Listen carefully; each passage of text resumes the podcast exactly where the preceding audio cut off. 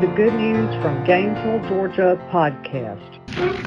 I will read from Mark 1:17.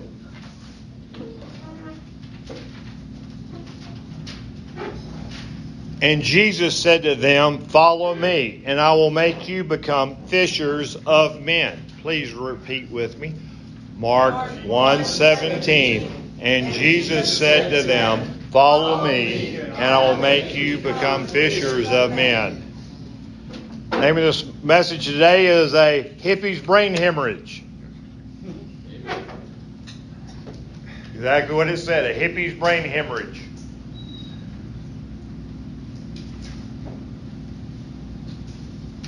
Tell your neighbor, pray for the afflicted.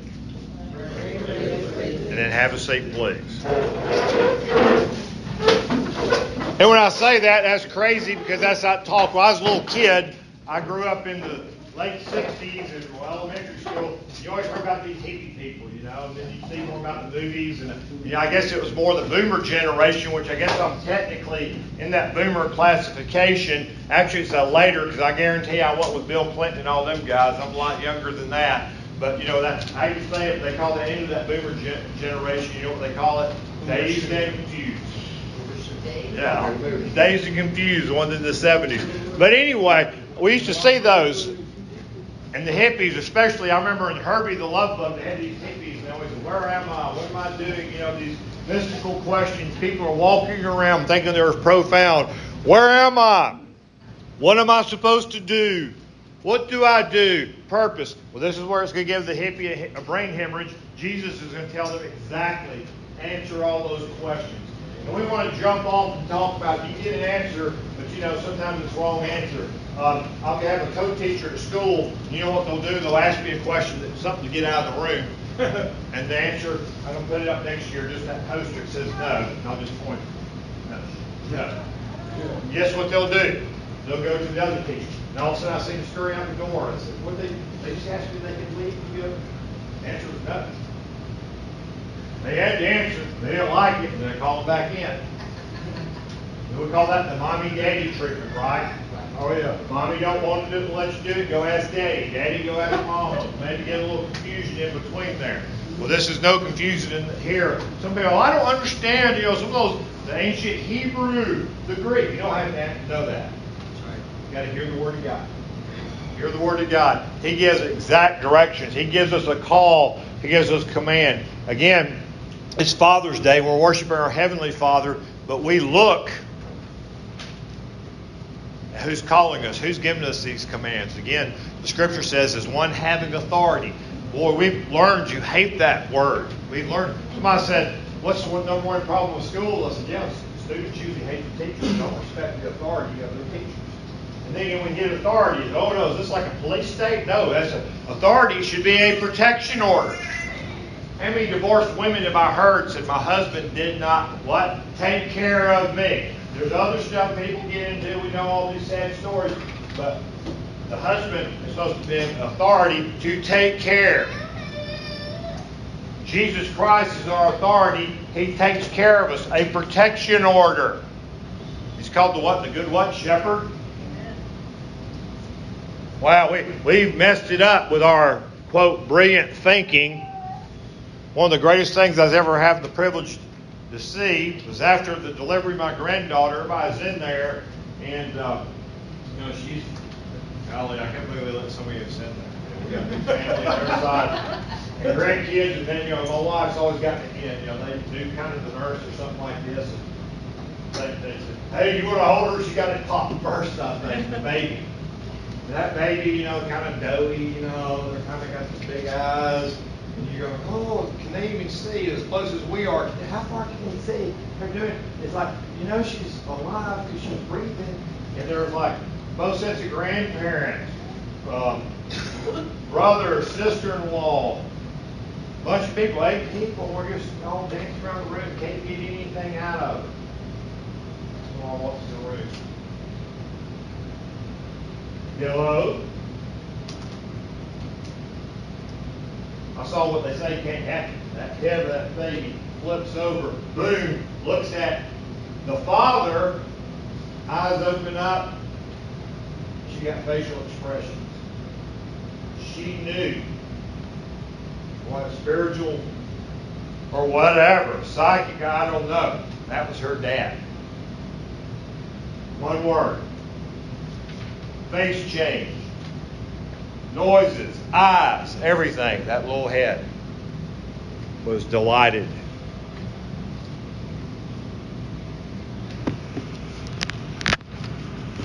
And Jesus said to them, Follow me. We look at Jesus in this Gospel of Mark. We're preaching through that. And I, if you're deep into the Bible, you're new to the Bible. Look at Marcus. I always say the the Dragnet Gospel, the old TV show. Remember the policeman said, just the facts. This is going to give it to you. Just the facts. Jesus, as we know, was baptized by John. Then he was tempted in the wilderness. We said 40 days. He knows our temptations. No, you know, so I'm just saying, I'm not trying to crush you, but spiritually, you need to be humble. Take this on. Nobody knows the troubles I've seen. Mm-hmm. what? He wore those filthy, nasty sins, those doubts, the hurt, that pain on the cross. He came to do something about it. He's not going to do, he's done something about it. Now you've got to do something about it. Come out of that tomb. Come out of that mental hospital ward that you're living in, that we're, we live in, and beat ourselves down.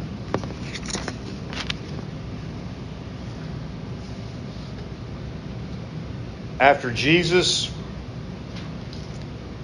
had left the wilderness, verse 14 says, Mark 1. Now, after John was put in prison, Jesus came to Galilee, preaching the gospel of the kingdom of God, and saying, The time is fulfilled, and the kingdom is God of God is at hand. Repent and believe in the gospel. The time is fulfilled, and the kingdom of God is at hand. Repent and believe in the gospel. We know you've been around here long enough. You know, repent means you're going one way, you turn it around in the street. You're turning away from your sins, you're turning towards Jesus. It's that simple. And right there, they gave the uh, opening.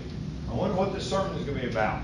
That's what every one of them is about. He's preaching. It's going to be awesome. He's going to be the best preacher ever the world. But that's what he's getting to. Repent and believe the gospel the good news of his life, death, burial, resurrection, the sure fact he's coming again. Believe this, but we want to play these games. I'm going to go around. I'm not going to go to uh, to the source. I'm going to go down there. I'll ask this one, this cult, this guy, this person, this spiritual. They they kind of decent. You like the, the same habits that I like to do, so I'll go to them. So I'll feel good about myself. We can feel very good about ourselves and be going to hell. And Jesus said to them, Follow me, and I will make you become fishers of men.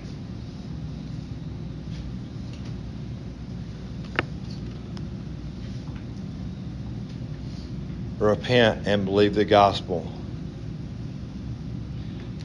Then later on, Jesus gives his first command. You know, the book of Luke and other the Gospels are so awesome. How can you contain it? We can't, you know, you understand. This is all about God and Jesus but we can't contain all of us, and we can talk about this forever. I we could preach from Mark 1 forever. It would be fresh. It would be new. But the book of Luke, Luke the physician, he's you know more educated and people really into the details of Jewish people. He said he came as one having what? Authority. Again, we hate that. We hate that word. You talking about the police? No. You talking about the government? No. Oh, we hear how horrible men are sometimes in the, the media news. Nope. We're talking about a protection, a love, an authority that's done everything. Everything. Broke open the vaults of heaven to ransom you from your sins, to be a substitute for your sins, to care for you. King Jesus later gives his first command after verse 15. We go to 16. And as he walked by the Sea of Galilee, he saw Simon and Andrew, his brother, casting a net into the sea, for they were fishermen. Then Jesus said to them, Follow me, I will make you become fishers of men.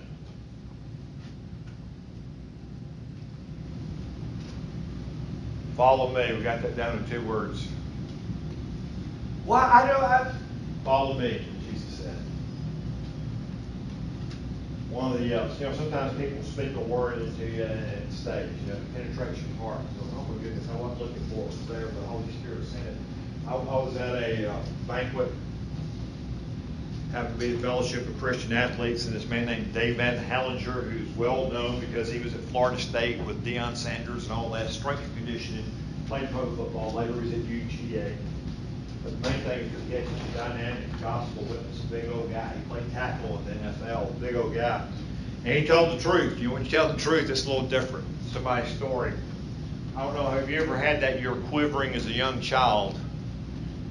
Nobody understands me. Nobody understands this. I remember touching episode of my son, he was about eight years old. And you're a boy. You want to he spoke this word said, uh, it is a year old son after they'd been to church, and he said to the big man, he was nervous, he's shaking. You know, you, we have our kids, why are they shook? Why, why are they shook? You know, you know, you know. They're shook. Something's quivering inside their head. Dad, Dad, I, I don't understand.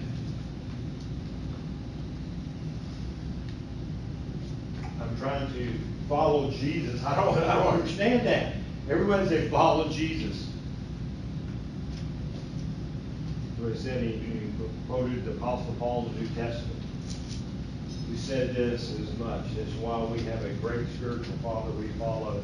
And we need to be that man in anybody's life, even our child. He said, son, and he was strengthening that the son was losing. He said, you follow me, I'll follow Jesus. That's the way it's supposed to work out. Authority given to Adam. He didn't follow the Lord's will. broken part. He gave us other. He gave us prophets. He gave us apostles. He, later on, prophets, apostles, miracles, prophecies. He gave us a person himself. God the Trinity, God the Father, God the Son, God the Holy Spirit. Follow me. Follow me. What's it going to be about? Repent and believe the gospel. You sum it up in two words. Follow me. So then you can join in the work, be fishers of men and women. Follow me. Let's pray. Father God, in this day, we're going to look to the world and everywhere. We're, we're, we're, and we don't understand the supernatural is real. Your Holy Spirit dwells in the hearts of believers. We listen to strange voices instead of that comforting strength of a father. Our Father God's message through the Holy Spirit follow me. Your Son sent a simple message repent, turn from your ways, believe in the gospel, receive that loving authority, care, and love. Be born again and renewed and nurtured in the family. Follow me. Thank you for this time, Lord. Thank you for your message. Help us to receive it and obey. In Jesus' saving name we pray. Amen. Amen.